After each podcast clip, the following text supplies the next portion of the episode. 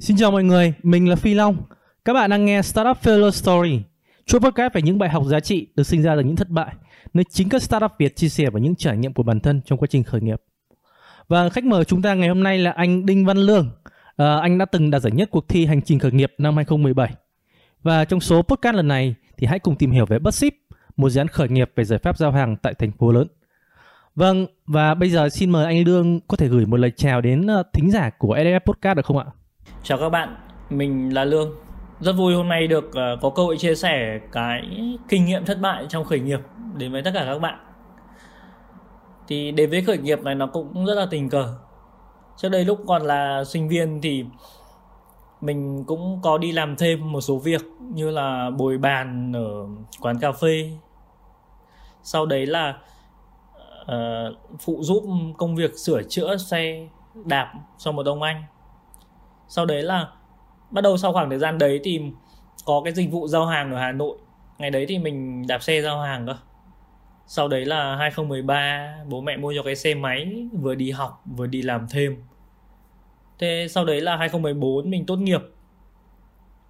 Thì vào công ty khởi nghiệp lúc đấy với mong muốn cũng chỉ là gì?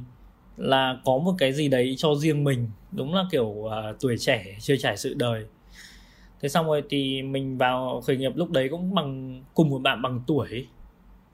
Thế thì lúc đấy bọn mình làm về cái sinh sắc vân tay. Ngày đấy cách đây là là 7 năm à? Sinh chắc vân tay cũng không không phổ biến, với lại không có nhiều công cụ hỗ trợ như bây giờ đâu. Ngày đấy vẫn còn mới, mọi người vẫn vẫn e rè vẫn còn ngại. Thế thì cũng không có cái năng lực gì nổi trội vào làm sale nhưng cũng không không có được kết quả nhiều thế sau đấy cái dự án đấy cũng không không thành công. Thế là hai anh em cũng nghỉ, không làm về về sinh sắc nữa. Chuyển sang làm về giáo dục.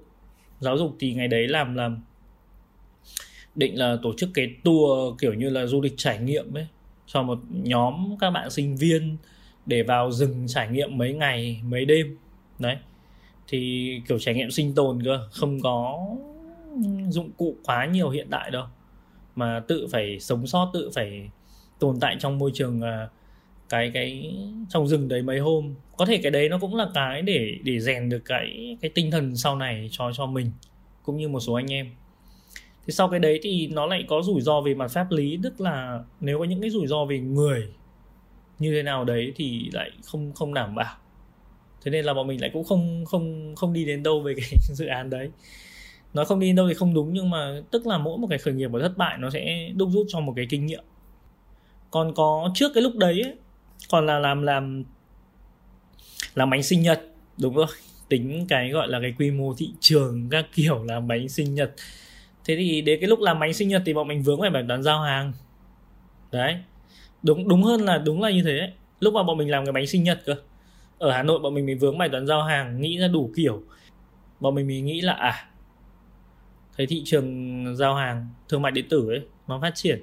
Ngày đấy lúc ý giao hàng tiết kiệm với giao hàng nhanh cũng mới thôi. Hay mình nhớ là 2014 là lúc ý giao nhanh với giao hàng tiết kiệm mới bắt đầu thôi. Đó thế hai anh em nghĩ à cũng có cái cái, thấy nó dễ làm. Thế là bắt tay làm thì nghĩ thì dễ nhưng nó lại không dễ. Và lúc đấy là bọn mình bắt tay đến giao hàng. Giao hàng ngày đấy nó chỉ đơn thuần là shop ừ, alo đến lấy hàng lấy đơn, sau đấy về anh em gom lại ở một chỗ, ở văn phòng ấy. Thế xong mà gọi mấy anh em nó đến đấy là chia đơn xong rồi đi như mọi người nhìn thấy thật ra là là đến thời điểm hiện giờ đến năm 2021 đến khi đại dịch xảy ra thì thật ra là cái việc uh, shipper cũng là một cái uh, vị cứu tinh cho rất nhiều cái người nhất là bản thân em hiện giờ đang ở Sài Gòn trong vùng dịch này. Thì uh, không biết ở cái thời điểm 2016 khi bắt đầu bớt ship ấy thì cái cái dịch vụ của mình uh, nó có khác nhiều so với các cái công ty uh, giao hàng như kiểu giao tiết kiệm hay đơn vị khác không? Hay là mình mình có điểm gì khác biệt không? Và cái dịch vụ của mình giải quyết uh, vấn đề cụ thể gì? Đấy, thì anh có thể chia sẻ được hơn không? Tức lúc mà giao hàng của mình thấy rằng là giao hàng ngày đấy nó tồn tại hai cái mô hình chính ấy. Một là đi gom ở shop sau đấy là dồn về một địa điểm về kho ấy. Sau đấy phân theo tuyến. Đó. Và cái mô hình thứ hai lúc đấy nó không chưa có grab đúng rồi mình nhớ chưa có grab. Thế thì hoặc là có nhưng mà nó chưa phổ biến thì nó có cái mô hình là đến một nơi lấy một phát xong là lấy đơn ở chỗ shop ấy sau đấy là chạy đi luôn. Đấy thế thì bọn mình cũng làm theo cái mô hình thứ nhất và cả mô hình thứ hai nhưng đều thấy nó không hiệu quả và nó không giải quyết được bài toán làm giao được nhiều đơn và nhanh. Thế lúc đấy mới học hỏi một cái mô hình gần giống một cái mô hình ở sinh như sao ấy. Vì sinh mình được biết là có một cái mô hình là một cái xe chạy tứ phía. Đấy ninja van hay gì đấy. Đấy. Thế bọn mình, mình nghĩ là hà nội thì không chạy thế được và bọn mình nghiên cứu bản bản đồ hà nội thì nghĩ à tại sao mình lại không chạy một cái một cái hình vòng tròn trong một ờ, theo một cái giờ nhất định? Và sau đấy bọn mình nghĩ đến cái mô hình nó giống như cái xe buýt ấy, là nó sẽ có một cái điểm đón và một cái điểm trả vừa đón vừa trả đấy. Đấy, thì bọn mình cũng nghĩ ra, thì bọn mình nghĩ là à hay là làm một cái kho di động giao hàng như thế. Vì ngày đấy cái mục tiêu là giải quyết cái bài toán giao hàng 2 giờ ở trong thành phố đấy vì bản thân là là mọi người đều hiểu rằng ai đặt hàng cũng muốn là mình được giao nhanh nhất được sớm nhất. Vì mua hàng theo cảm xúc mà đúng không? Thế nên là lúc đấy là, là bọn mình nghĩ ra cái mô hình đấy là tối ưu. Vì chạy một vòng bán kính quanh Hà Nội khoảng 20 cây. Theo cái đường vành đai 3 lúc đấy. Đúng không? Gần gần vành đai 3 thế thì bọn mình cũng chạy thử và chạy rồi. Nó hết khoảng hơn một tiếng nếu chạy không, và sau đấy quả quãng thời gian dừng trả nhận đơn, chuyển đơn các thứ trên cái kho đấy đến với những nhân viên giao hàng. Nhân viên giao hàng của mình sẽ là xe máy. Đó. Các bạn cứ tưởng tượng giống như bọn mình cứ coi đơn hàng nó như là người ở trên xe buýt ấy. Đó. Thì có nghĩa là bọn mình cứ chuyển hàng người lên thì là đơn hàng lên xe. Người xuống là đơn hàng xuống xe và shipper sẽ lấy đơn hàng đấy và đi giao những nơi xung quanh thế thì lúc cái xe kia chạy đến những cái điểm khác thì các ship bên này cũng đã đi rồi. Nghe đơn hàng cứ liên tục liên tục quay một vòng như thế. Thì ngày đấy là cái đặc điểm và cái cái bọn mình nghĩ ra là là bác ship sẽ giải quyết được cái bài toán là giao hàng nhanh hơn. Và thực tế nó cũng khá nhanh. Còn nhanh hơn cụ thể như thế nào thì ngày đấy bọn mình lại chưa có những cái cái công cụ đo lường chuẩn nhất để đưa ra được cái con số tốt nhất.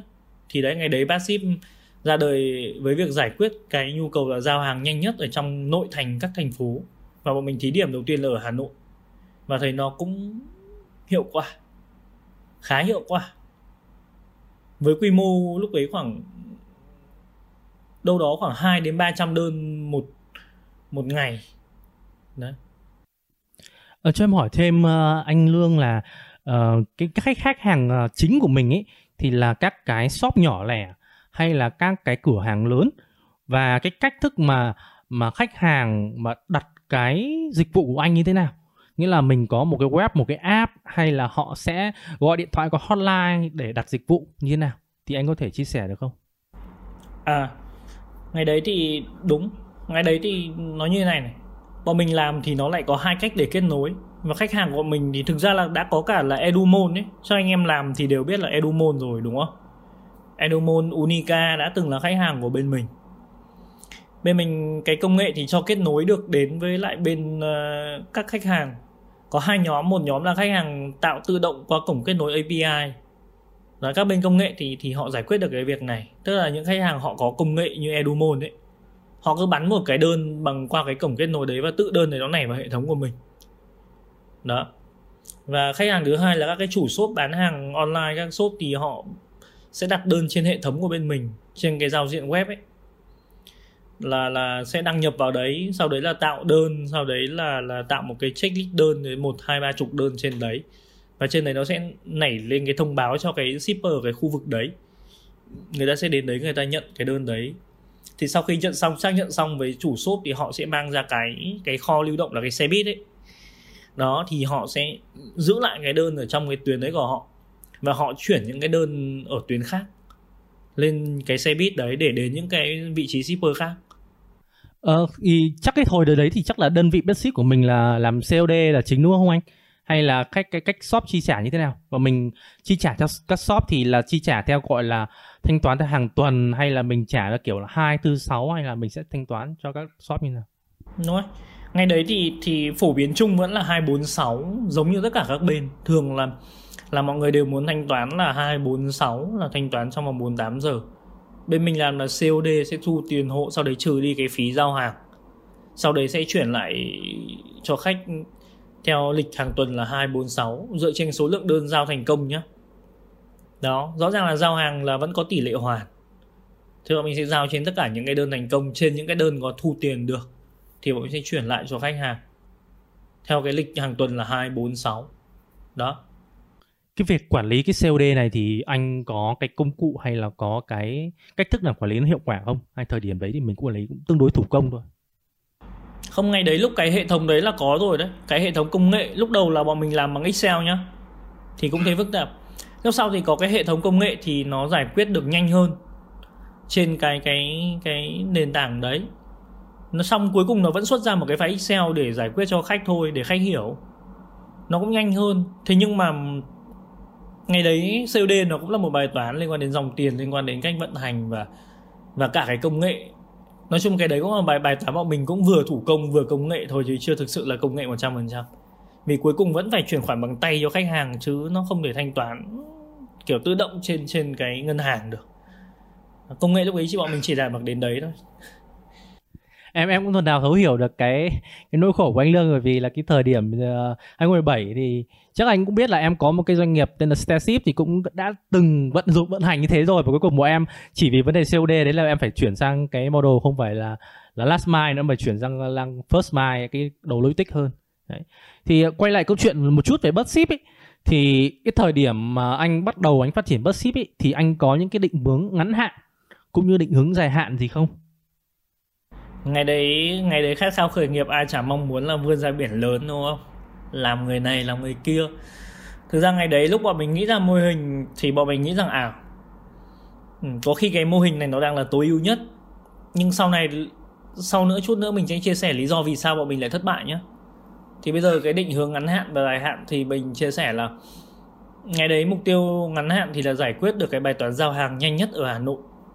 Để là mục tiêu cạnh tranh đó, với các cái hai cái mô hình cũ kia.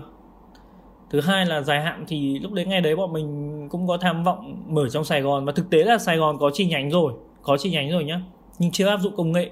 Vì lúc ấy công nghệ vẫn vừa làm vừa vừa sửa. Thì đấy là mới đến Hà Nội. Hải Phòng cũng có một người, có một bạn định làm, nhưng sau ngày đấy lại không, bọn mình không không tìm được tiếng nói chung để làm ấy. Thực ra là có chuyển đơn xuống Hải Phòng, nhưng mà ngày đấy làm không thành công chỉ có mỗi Hà Nội và Sài Gòn làm cũng được. Nhưng sau đấy thì lại không đi đến đâu. Đấy, thì ngắn hạn là bọn mình sẽ tập trung vào là là ở Hà Nội. Tốt nhất là Hà Nội. Dài hạn thì tập trung ở các thành phố lớn. Thực ra ngày đấy là các bạn vận hành bên Edumon có rủ dê bọn mình sang Bangkok đấy. Vì ngày đấy Edumon đánh thị trường Thái Lan. Thế bọn mình cũng cũng có tham vọng sang cả Thái Lan đấy thế nhưng mà sau đấy là là không không đủ người và sau đấy cũng có một vài những cái trục trặc về kỹ thuật đấy. Thế sau đấy bọn mình phải phải dừng lại. Thì chỉ tập trung làm ở Hà Nội về Sài Gòn thôi. À, em tò mò một chút về cái đội ngũ của Passive thời điểm đấy. Thì không biết thời điểm đấy là bây giờ bắt đầu thì là đội ngũ sáng lập của Passive là gồm bao nhiêu người? Và mọi người biết đến nhau quen nhau như thế nào? Và tại sao mọi người lại lại chịu làm việc với nhau cùng nhau cống hiến để để là xây dựng Passive ngày mà mình đến với với cái công ty lúc đấy, chưa phải là bssim nhá. Đến là có một người bạn giới thiệu là qua bên này làm về cái sinh chắc với cái cái sinh tồn ấy. Thì ngày đấy mục tiêu mình chỉ muốn làm, kiểu làm nhân viên kinh doanh ấy, để nó thay đổi môi trường. Thế mình gặp cái bạn co-founder.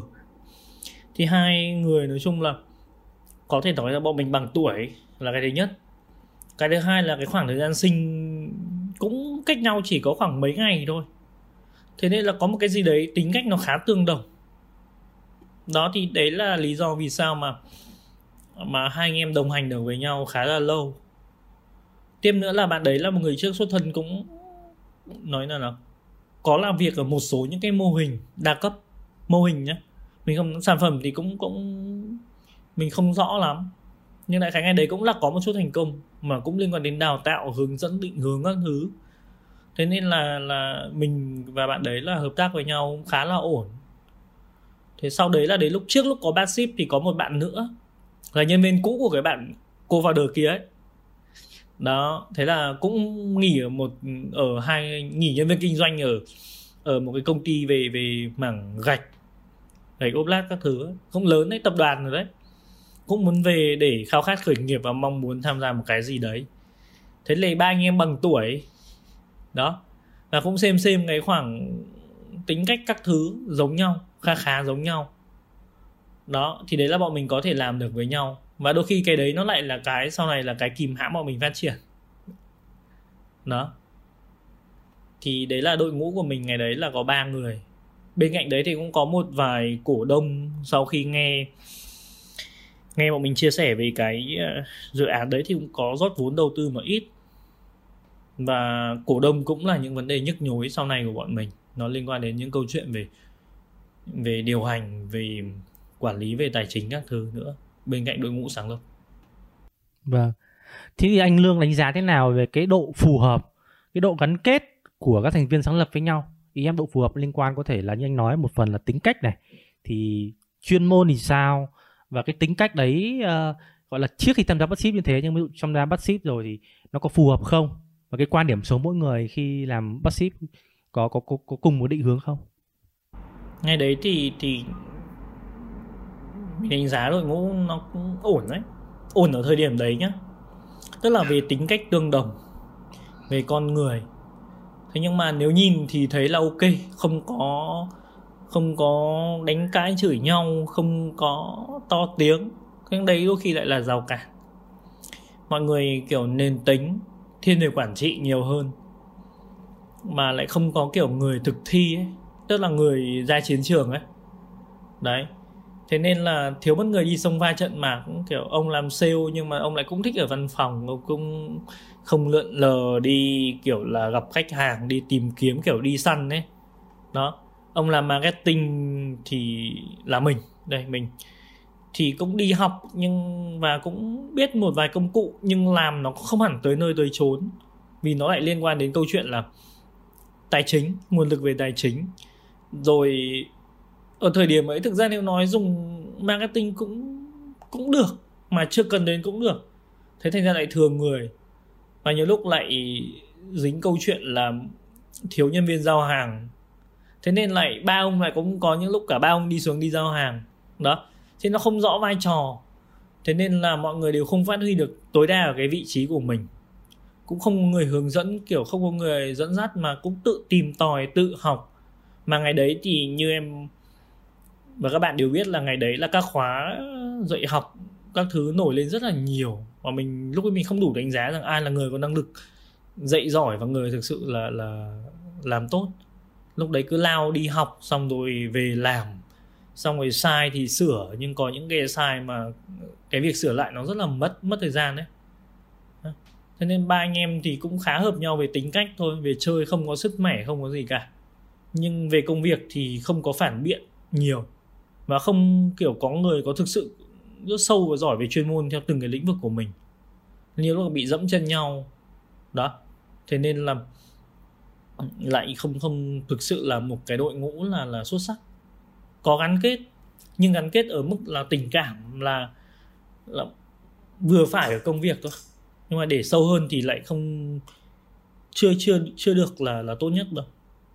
Em em mình nhận thì à, đâu đó cái đội ngũ sáng lập của anh thời điểm đấy là là mọi người cảm thấy là rất, chơi rất thân với nhau và làm việc với nhau rất là vui vẻ nhưng mà về góc độ gọi là đóng góp cái giá trị cho cho cho chính cái business chính dự án của mình ấy, thì đôi khi có vẻ như là cái cái năng lực mọi người đôi khi nó bị bị trùng nhau. Và nó sẽ không gọi là cái bổ trợ nhau, nghĩa là có một ông làm chuyên về tech, ông chuyên về marketing, ông chuyên về operation và những người tính cách nó khác nhau, bổ trợ cho nhau, thì gần như là tính cách, ở đây em cảm thấy là tính cách và năng lực nó hơi bị một màu. Thì nó cũng ảnh hưởng, như anh nói là ảnh hưởng đến cái doanh nghiệp rất nhiều, nghĩa là khó cho cái việc là mỗi cá nhân làm sao phát triển theo cái hướng nào để tốt nhất cho cái phía doanh nghiệp của mình. Thì với cá nhân em nhìn nhận thấy là chắc chắn với cái đội ngũ như thế thì nó sẽ xảy ra rất nhiều cái vấn đề. Thì không biết là về phía bắt ship thì nó đã xảy ra những vấn đề như thế nào đối với đội ngũ như thế anh? Mình mình đồng ý. Nó có điểm mạnh nhưng phần lớn là điểm yếu nhiều hơn. Khi mà không bổ trợ được cho nhau thì nó sẽ bị dẫm chân lên nhau. Và mình không có những cái buổi đại khái nó nó khá thiên về cái tính cách của người người châu Á nhá, không biết mình nói có đúng không nhưng đại ý là mà người Việt Nam nói chung là trọng tình cảm. Đó rất ngại việc xô sát cãi nhau các thứ trong công ty. Đấy trong tổ chức trong hội nhóm. Mà giữa cái việc là thân nhau thành ra cái việc quyết định đâu là business đâu là trong môi trường doanh nghiệp mà thể hiện ở cái chuyên nghiệp với công việc thì nó lại lại vẫn bị lấn át với cả các mối quan hệ ở ngoài cuộc sống nữa nó nhiều lúc nó lại không gạch giỏi đó. Thứ hai là, khi mà không được như thế thì cũng không phát huy được tối đa cái năng lực của mình để đi sâu hơn vào chuyên môn của mình. Và lúc ấy doanh nghiệp nó còn nhỏ ấy, nó còn vướng phải, vẫn là câu chuyện là con gà quả trứng là làm thế nào để có được khách hàng. Xong có được khách hàng rồi lại làm nào được có được được người giao hàng. Đấy. thế làm sao để giữ chân được người giao hàng để người ta đi giao hàng cho mình? Đấy nên là xoay quanh những câu chuyện con gà quả trứng thế mà nó không giải quyết được. Bọn mình bấu víu vào cái là công nghệ, cái mà cái bát ship ấy, cái hệ thống công nghệ để để mà hy vọng cái đấy nó có thể bật lên được được được gọi vốn, được rót vốn kha khá được khoảng mấy trăm ấy, gọi vốn ấy. Thế nhưng mà nó lại nướng vào công nghệ hết. Bọn mình không có ai làm tech cả. Đấy, bọn mình không định hình rõ được cái sản phẩm sản phẩm bọn mình đang làm, tức không hiểu rõ thị trường cái sản phẩm bọn mình đang làm nó là cái gì. Tức là nó là một sản phẩm về công nghệ, hay nó sản phẩm một đơn vị giao hàng, nó là một cái sản phẩm truyền thống nhưng ứng dụng công nghệ vào, chẳng hạn thế. Bọn mình không hiểu. Bọn mình cứ nghĩ rằng là có công nghệ này, bọn mình có thể thay đổi được thế giới. Bọn mình đầu tư đâu đấy khoảng, mất khoảng hơn 300 triệu ấy. Cả tiền trả công, trả, tiền giải quyết cái vấn đề về cổ đông, cổ phần với một người làm về công nghệ sau đấy là tìm người này người kia, mình nhớ đâu đấy khoảng đến người lượt người thứ ba. Lúc đấy mình trả 50 triệu. Làm tiếp là lúc đấy là bọn mình coi xác định là dừng hẳn luôn, là đầu tư ờ, quá nhiều vào đấy nhưng nó không giải quyết được cái việc gì. Nó bị lỗi lên lỗi xuống. Thế rồi đấy, chính cái công nghệ nó làm bọn mình, có thể nói là cái dự án đấy cũng gãy khá nhiều vì là cái công nghệ. Thế nên là bọn mình không có cái người trong cái năng lực cốt lõi là là trong đội ngũ không có người giỏi về nói chung giỏi hiểu về sản phẩm. Mình không định vị được sản phẩm nó để mà mình biết cái chiến lược để mình phát triển nó như thế nào. Thì, đấy, ba ông sáng lập không ông nào biết về công nghệ. Thế thành ra là bọn mình bị bị thua. Coi công nghệ là lỗi là bọn mình đã đã đã mất đi đến khoảng 70% là nguồn lực tài chính, tất cả các thứ. Thế sau đấy là, sau này tất cả chỉ là vớt vát. Sau đấy là có một ừ, co-founder nghỉ nghỉ để tìm ra một cái lĩnh vực gì đấy mới khác hơn. Đấy, thì vẫn còn hai người thì lúc ấy lại một người trong nam một người ngoài bắc. Nó gần giống như hai chi nhánh để để làm. Nó giải quyết được bài toán là không bị lỗ. Nhưng đi tiếp như thế nào khi mà công nghệ không có? Năng lực thì còn yếu vì đấy lại một mình lại kiểu như là một mình phải xoay sở làm tất. Thế nên là bọn mình thất bại là, là nó liên quan đến mấy yếu tố đấy em em nhìn nhận được đâu đó thì nó cũng ảnh hưởng đến vấn đề về mặt đội ngũ nghĩa là trong team là không có đủ cái người có hiểu biết về cái cái cái mảng đang làm ít nhất là cái mảng về công nghệ. Dẫn tới cái việc là mình bị ảnh hưởng mình tiêu tốn số tiền rất là lớn đến 300 triệu để xây dựng một cái sản phẩm công nghệ. Đấy. Um, không biết ở thời điểm đấy thì anh anh lương có đã nghĩ đến cái hướng giải quyết nào đó khác giải quyết cái vấn đề đội ngũ của mình chưa?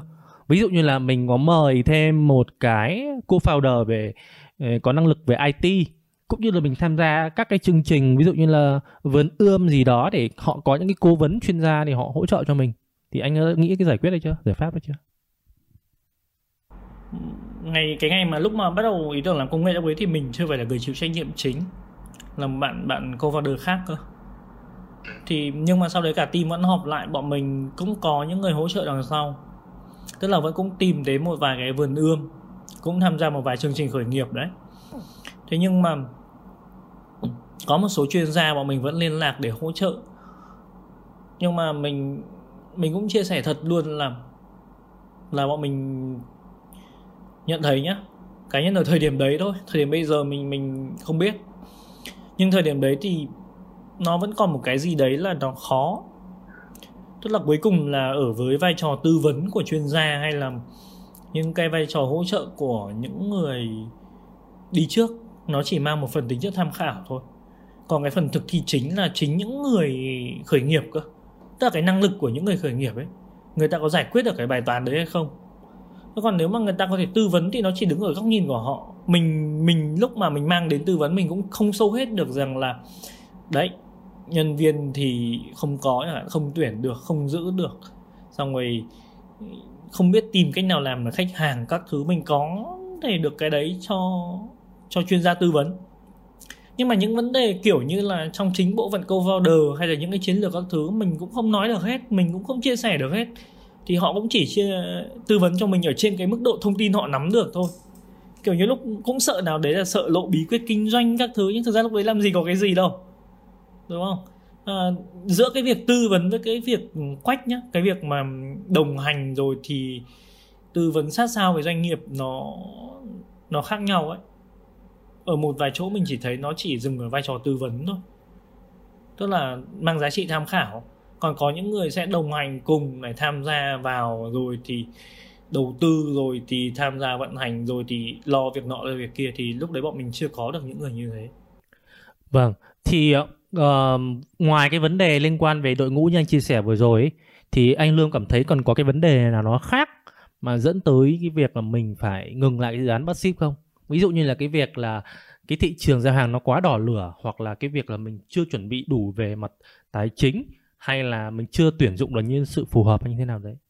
Nó có nhiều yếu tố để liên quan đến cái thất bại đấy. Và như mình nói lúc trước ấy, cái mà cá nhân những người khởi nghiệp như bọn mình không hiểu về thị trường. Bản chất bọn mình tham gia một thị trường nó có sẵn rồi nhá. Và nó có nhu cầu thật, tức là người ta có nhu cầu giao hàng đấy, thì ông nhảy vào, ông làm giao hàng thì ông có đơn hàng, ông có được khách hàng thì ông nghĩ thấy rằng nó dễ, nó đơn giản. Các rào cản gia nhập thị trường nó ít, đúng không? Thì bọn mình nghĩ thế là ok. Thế nhưng mà thực ra nhá, cái lúc mà mà bọn mình làm thì giao hàng lúc ấy nó chưa phải là khốc liệt lắm đâu. Thế nhưng mà, hoặc có lẽ là lúc ấy mình chưa nhìn thấy cái khốc liệt, tức là các bên nó đang ấp ủ cái công nghệ, các bên nó đang triển khai cái mô hình, các bên nó đang đi gọi vốn các thứ mà mình không hiểu được, mình không nắm được đó thì thực ra lúc đấy bọn mình làm thì mấy ông lớn, kể cả Viettel ấy chưa có đơn hàng, chưa có cái dịch vụ giao hàng ở nội thành nhanh đâu nhá. Lúc ấy họ vẫn làm bình thường thôi. Kể cả EMS này VnPost lúc đấy họ cũng bắt đầu mới triển khai cái hệ thống công nghệ. Hình như thế, đúng không? Lúc ấy đi đâu chỉ là giao nhanh rồi giao hàng tiết kiệm nhé ngày đấy GT còn chưa vào, ngày đấy còn còn còn một vài đơn vị khác nó vẫn còn chưa chưa thực sự nổi. Đó thế nghĩa thực ra nếu ngày đấy bọn mình mà có được một cái chiến lược phát triển đúng đắn và tìm được một cái nhà đầu tư và có người đầu tư về công nghệ thì bọn mình nghĩ là có thể đi được. Dù cái là bọn mình có thể thay đổi cái mô hình, có thể không phải là passive làm cái mô hình là mở rộng mạng lưới và cái mở rộng cái đơn hàng thì vẫn giải quyết được. Nhưng mà ngày đấy bọn mình không tìm được những cái người đầu tư như thế. Hoặc là cái ý tưởng của mình nó chưa thực sự xuất sắc. Đó, hoặc cũng có thể con người bọn mình chưa thực sự là là ok để mà người ta đầu tư đó. Ngoài ra thì nó còn một cái nữa là cổ đông cổ phần. Ngày đấy bọn mình có ba anh em nhưng mà lúc có cái ý tưởng mới, cạn vốn thì kêu gọi mấy anh em. Thì cũng có ba, bốn anh em góp vốn vào. Thế xong rồi đấy, đốt cho công nghệ. Xong rồi là chuyển nhượng của người này, người kia, người này nghỉ, không tham gia, người kia muốn mua lại, tham gia một ít. Xong rồi cứ người nọ người kia xong người thì lại muốn là đầu tư là phải có lãi luôn. Hai cái đòi hỏi của mình phải lãi đâu, các thứ. Xong rồi lại có liên quan đến vợ chồng, tức là vợ đầu tư thì chồng can thiệp vào, nghĩ rằng là bọn này lừa đảo. Đấy, lại đòi hỏi gọi điện chửi bới mà sát. Đấy, thì đang rất là vất vả với khách hàng thứ, giải quyết nốt cái câu chuyện cổ đông cổ phần thì thực sự là mệt mỏi. Thì đấy, cổ đông cổ phần cũng là những người tác động ấy với cái kiểu khởi nghiệp có liên quan đến những mối quan hệ gần gần, không phải là kêu gọi vốn nhé từ các vòng vòng gọi như người ta vẫn hay hay kêu gọi. Mà từ vốn từ người thân, từ anh em bạn bè, từ những nhà đầu tư mà người ta có vốn nhỏ nhỏ người ta đầu tư cho mình ấy thì anh em sau này nếu có, mình nghĩ rằng là cũng nên lưu ý nhé cái việc người góp vốn và cái việc ràng buộc với họ là vợ hoặc chồng ấy, hoặc người thân ấy là cực kỳ nên lưu ý vì có những thứ sau này nó cũng vô vàn vấn đề, nó nó liên quan và mình không có đủ tâm trí để mà mình, kiểu, mình tập trung vào khởi nghiệp ấy. Đó. Thì ngoài ngoài việc cái việc hiểu thị trường này, ngoài cái việc là năng lực của cá nhân của những người khởi nghiệp, rồi đến làm cổ đông cổ phần là những, đấy, là ba trong ba cái yếu tố mình thấy là nó khá là là là quan trọng với những người khởi nghiệp. Còn nếu ai đấy là có theo kiểu gia đình mà không cần gọi vốn thì câu chuyện thị trường, cái sản phẩm với cá nhân khởi nghiệp, nếu bạn khởi nghiệp một mình thì không nói. Thì đấy là bạn làm tốt tất cả rồi. Còn nếu khi bạn mà muốn khởi nghiệp có vài ba người trở lên thì những người cộng sự với mình là những thứ thực sự quan trọng. Với mình mình nghĩ bây giờ thì đồng đội của mình ngày đấy không xấu. Tốt, tư cách đạo đức tốt mọi thứ ok, nhưng mà năng lực thì nó lại không phù hợp. Đúng không? Nghĩa mình lựa chọn người phù hợp hay là hay là những người mình cảm thấy quý mến thì nó khác nhau nhé và tiếp nữa về cái nhân sự thì mình thấy rằng như thế này, năng lực của người khởi nghiệp cực kỳ quan trọng. Mình nghĩ rằng công nghệ bọn mình cũng thất bại chính là vì bọn mình không có năng lực về công nghệ. Đúng không? Thì khi mà cái cái năng lực của mỗi cá nhân cực kỳ quan trọng về con người bao giờ cũng phải là cái đi trước. Mình luôn tin là thế trong bất kỳ dự án nào thế. Nói chung con người phải là người quan trọng. Bởi các bạn có đẻ ra công cụ mà các bạn không có người quản lý, không có người vận hành thì các bạn vẫn có thể thất bại. Đúng không? nếu như không phải những cái mô hình nó kiểu tự động quá đặc biệt, còn mình nghĩ mô hình nào nó cũng phải có những người vận hành nó. Thì cái team vận hành ấy, cái team mà như khởi nghiệp là cái team mà co-founder là cực kỳ quan trọng ấy. anh anh lương có đã từng nghĩ ví dụ như là sau khi mình ngừng cái bắt ship ấy thì mình có gọi là pivot cái dự án đấy ví dụ như là mình tìm thêm một đội ngũ mới hay là mình đầu quân cho một cái ông lớn mà mình sẽ lãnh đạo cái đội ngũ giao hàng đấy có thể là bằng cái năng lực chuyên môn của mình. Anh đã từng nghĩ đến cái cái cách đấy sau khi mình ngưng bắt ship chưa? Ngày đấy có một bên giao hàng là rủ hai bên sát nhập lại và mình thay cho anh đấy điều hành. Bên này cũng đội ngũ khoảng 20 giao hàng, cộng với mình khoảng 10 15 lúc ấy mình mình dao động khoảng 12 13 người, vì lúc ấy mình bố trí mỗi người một quận, là 12 quận ở Hà Nội là khoảng 12 người. Nếu gộp cả hai lại thì khoảng khoảng hơn ba chục người thì đấy, tức là mỗi một quận khoảng 3 người. Bên kia cũng có một lượng đơn nhất định, bên mình cũng có một lượng đơn nhất định. Thì đấy và còn một người nữa cũng muốn, đại khái là ngày đấy cũng có vài người bọn mình muốn thành lập một cái liên minh thành một nhóm ấy. Thế nhưng mà mình nhận ra một cái điểm yếu nữa của người việt mình là chúng ta luôn có xu hướng xé nhỏ ra, chứ không có xu hướng gom lại thành to. Đó, thì ngày đấy bọn mình cũng thế, và mình cũng nghĩ rằng thôi một mình mình cũng có thể solo được. Người ta cũng tha thiết ấy, dù hẹn gặp cà phê các thứ mấy lần. Nhưng mà mình nghĩ lại nếu như cùng một ngành nghề, cùng một lĩnh vực, tại ngày sau tại sao không thành lập những cái liên minh? Nó giải quyết được rất nhiều thứ. Nhưng có lẽ cái tôi trong những mỗi một cá nhân khởi nghiệp nó cũng là một cái cản trở đấy. Đôi khi nó là một cái cá tính, là một cái tốt, nhưng đôi khi nó lại là một cái cản trở những người mà những cái dự án có thể đi xa hơn được nữa. Thì ngày đấy là là kiểu dạng M&A à đúng không? Mua bán sát nhập ở đấy có một kiểu, và cũng có một công ty nữa là một đối tác của mình là một nhà cung cấp vào hệ thống siêu thị Vinmart ấy. Ngày đấy đó mà mình có một cái đối tác, và đấy là đối tác cũng nuôi sống của mình một thời gian dài. Thì bên đấy cũng muốn mình về làm bên đấy và quản lý toàn bộ đội ngũ giao hàng bên đấy. Ngày xưa cũng có lúc mình nghĩ mình sẽ chuyển sang làm như thế ấy. thế nhưng mà mình thấy rằng là nếu mình sang đấy nhận một mức lương ok, nếu mình nghĩ bây giờ làm mà nó cũng khá thế nhưng mà mình sẽ bị cuốn vào cái vòng cuốn là giải quyết cái câu chuyện là vận hành cho cái đội ngũ đấy và mình cứ như thế như thế. Mình không biết được ngoài kia thế giới nó sẽ như thế nào. Thế nên là mình cố làm giao hàng ấy thêm khoảng hơn một năm nữa. Sau đấy là mình dừng khi mà mình rất là đuối rồi. Bạn trong sài gòn thì nghỉ trước vì cũng không có cơ hội để phát triển hơn được nữa. Tức là bọn mình, cả mình và bạn đấy đều nhận thấy rằng là nếu chỉ giải quyết câu chuyện là giao hàng hoặc là tập hợp với một đội ngũ khác hoặc một nhóm khác hoặc một công ty. Mình về đấy mình làm thì mình có thể giải quyết bài toán về cơm áo gạo tiền. Nhưng mà mình sẽ cứ như thế một vòng như thế cảm thấy nó nó không thỏa mãn được. Tức là vẫn còn thôi thúc một cái ý định khởi nghiệp gì đó nữa. Đó thì đấy là là, là câu chuyện của mình. Dạ vâng. Thì ờ, nếu mà bây giờ có một cái phép màu mà giúp anh Lương quay lại quá khứ quay lại cái năm ờ, 2016 2017 mà mình quay lại cái giai đoạn bắt đầu, bắt bắt ship ấy, thì liệu rằng anh Lương sẽ làm cái điều gì để để thay đổi cái tình huống ấy?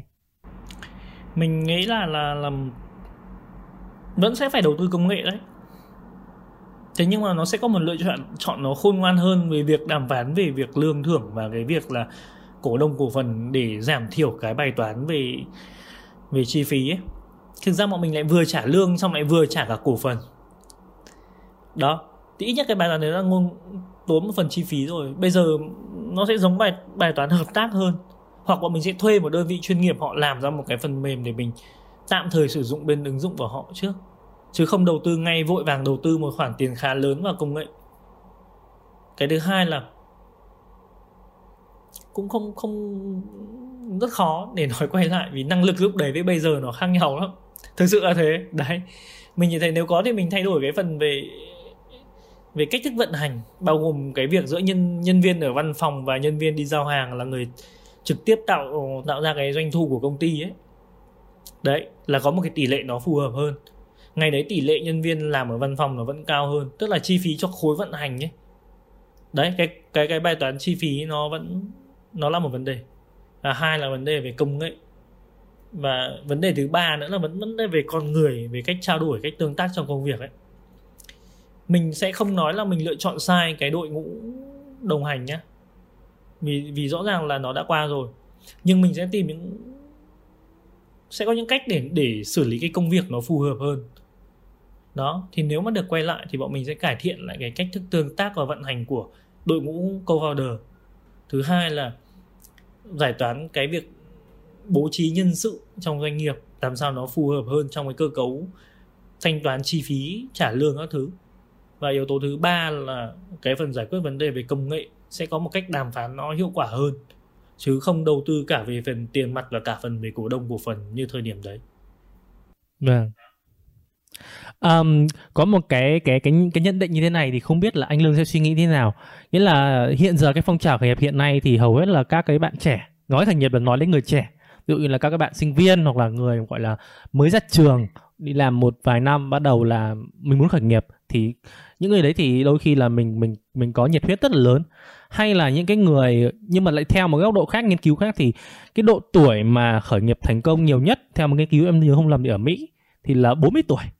Vậy thì theo cái cá nhân anh Lương cảm nhận và anh nhận định, thì anh nghĩ là nên khởi nghiệp khi còn trẻ, nghĩa là sinh viên mới ra trường vài năm, khi mình có nhiệt huyết rất là nhiều, mình muốn công hiến rất nhiều. Hay khi khởi nghiệp, khi mình đã ở độ tuổi chín chắn, ví dụ là 40 tuổi, đã lập gia đình, có tài chính ổn định, và đã có chuyên môn nhất định, nhưng đôi khi có thể là cái cái nhiệt huyết nó sẽ không còn như người trẻ nữa. Thì theo anh là là nên như thế nào? Mình gặp câu hỏi này không biết bao nhiêu lần rồi. Đấy, sự thật là như thế.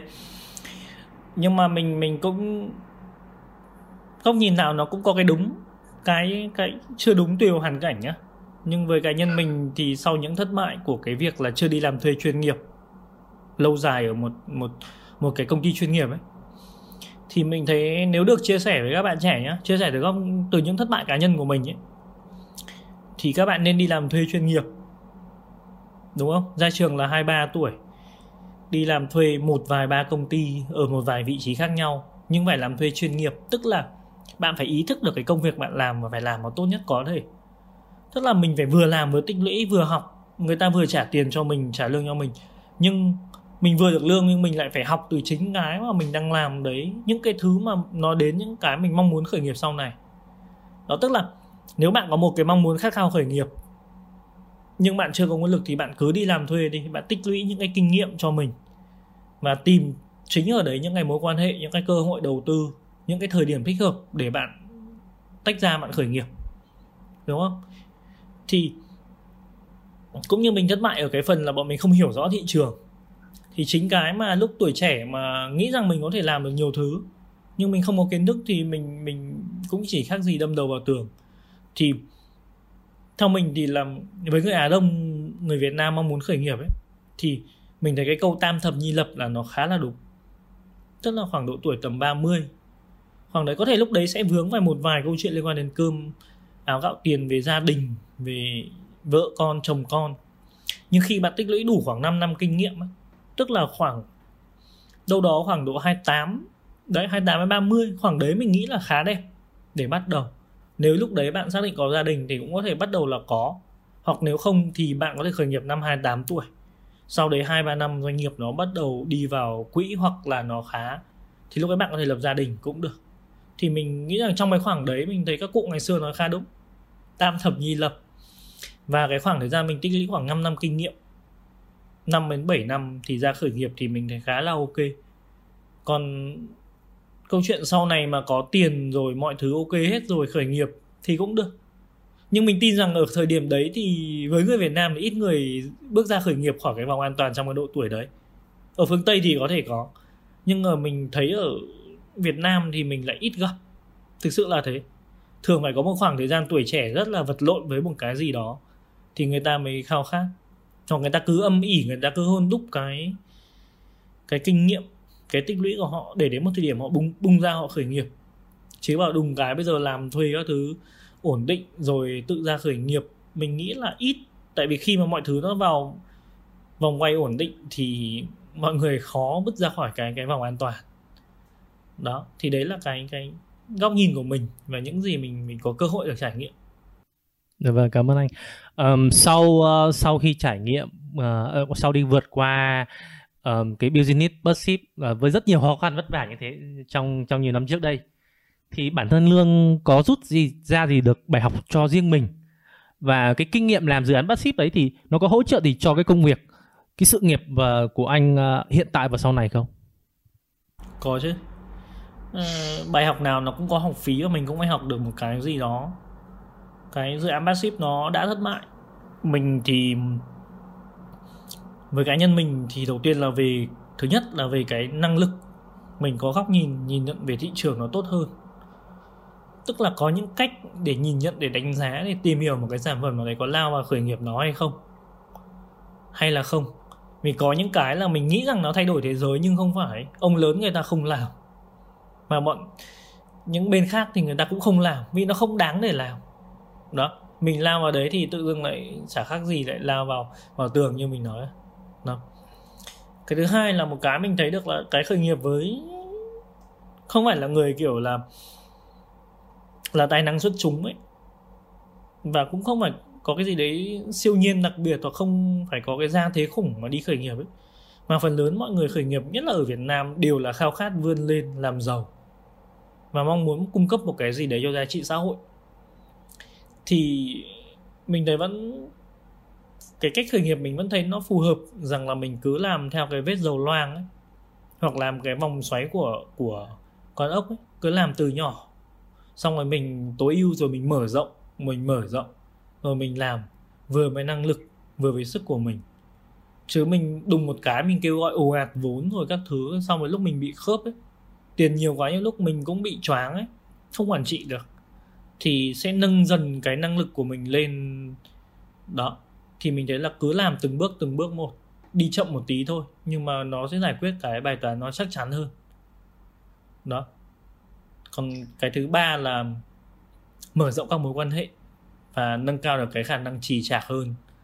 Tức là trải qua những cái thất bại, những cái liên quan đến rất nhiều vấn đề, thì nó giống như kiểu làm mình mạnh mẽ hơn đấy mình sẽ rút được kinh nghiệm hơn trong việc đàm phán với đối tác với lại những người làm cùng với lại đồng đội ví dụ như bây giờ mình làm về xây dựng thì và nội thất thì cái việc mình đàm phán với chủ nhà này rồi thì các bên nhà thầu phụ đó các bên cung cấp nguyên vật liệu các thứ nó cũng giải quyết cho mình khá nhiều.